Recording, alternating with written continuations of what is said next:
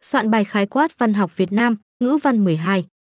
Văn học Việt Nam được gây dựng nên từ công sức và trí tuệ của ông cha ta. Bởi vậy, VUIHOC đã tổng hợp và truyền tải những kiến thức hay và ý nghĩa nhất qua bản soạn bài khái quát văn học Việt Nam. Các em cùng xem và tham khảo bài soạn văn này và nắm được quá trình văn học Việt Nam được tạo ra và phát triển nhé. Mục lục bài viết 1.